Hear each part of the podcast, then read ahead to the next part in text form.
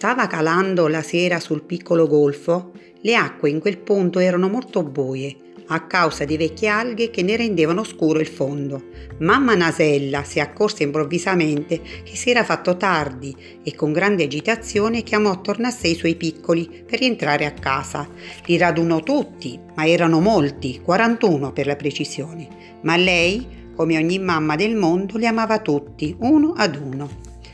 Pensate che per poterli contare più in fretta, mamma Nasella li schierava su quattro file da dieci e alla fine restava l'ultimo, il più piccolo, che veniva spintonato di qua e di là perché non aveva mai un posto preciso. Finalmente erano tutti in fila, ma tutti ammutoliti, vedendo gli occhi angosciati della loro mamma.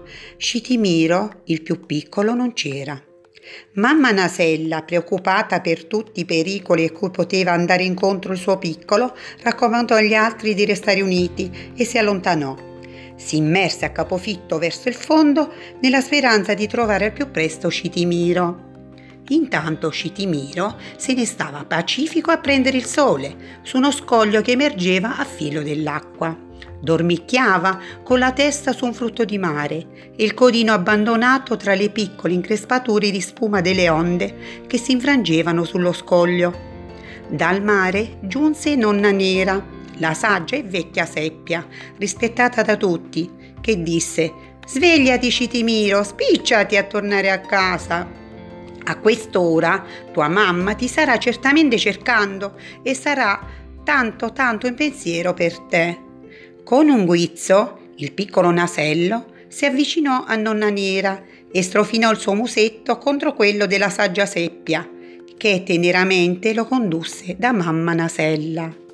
E mamma Nasella, quando la vecchia nonna le riportò il suo piccolo, fu tanta e tale la gioia di vederlo sano e salvo che non riuscì a sgridarlo, anche se, mm, se lo sarebbe ben meritato, e lo abbracciò forte forte stringendolo a sé.